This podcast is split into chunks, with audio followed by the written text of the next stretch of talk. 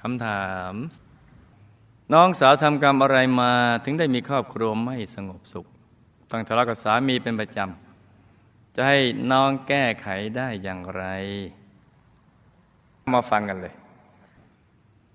น้องสาวต้องทะเลาะกับสามีเป็นประจำ เพราะทั้งคู่นะมีพื้นฐานโทสะจริต ไม่ค่อยจะยอมกันนะยอมสักคนหนึ่งเนี่ยมันก็โอเคเนี่ย ทำเหมือนสิงโตสิ ก็แปลว่าต้องยอมกันสักข้างหนึ่ง ยอมชนะใจเนะ่ยไม่ใช่ยอมแพ้นะ ยอมชนะใจของเราที่จะไปทะเลาะกับเขาเนี่ย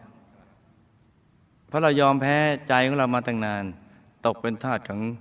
โทสะจริต เราตกเป็นทาสนะ เราไม่ได้มีอำนาจเหนือเขานะ เพราะถ้าเรายอมชนะไม่ยอมตกเป็นทาสของโทสะจริตสักหน่อย มันก็จบกันแค่นั้น วิธีแก้ไขก็ต้องเริ่มที่น้องสาวก่อนคือต้องอดทนแล้วก็ใจเย็นๆค่อยพูดค่อยจากัน แล้วก็ให้ไปติดจานดาวทำไปศึกษาเกี่ยวกับเรื่องราวความเป็นจริงของชีวิตให้มากๆ จะได้เข้าใจและดำเนินชีวิตได้ถูกต้องขึ้นจ้า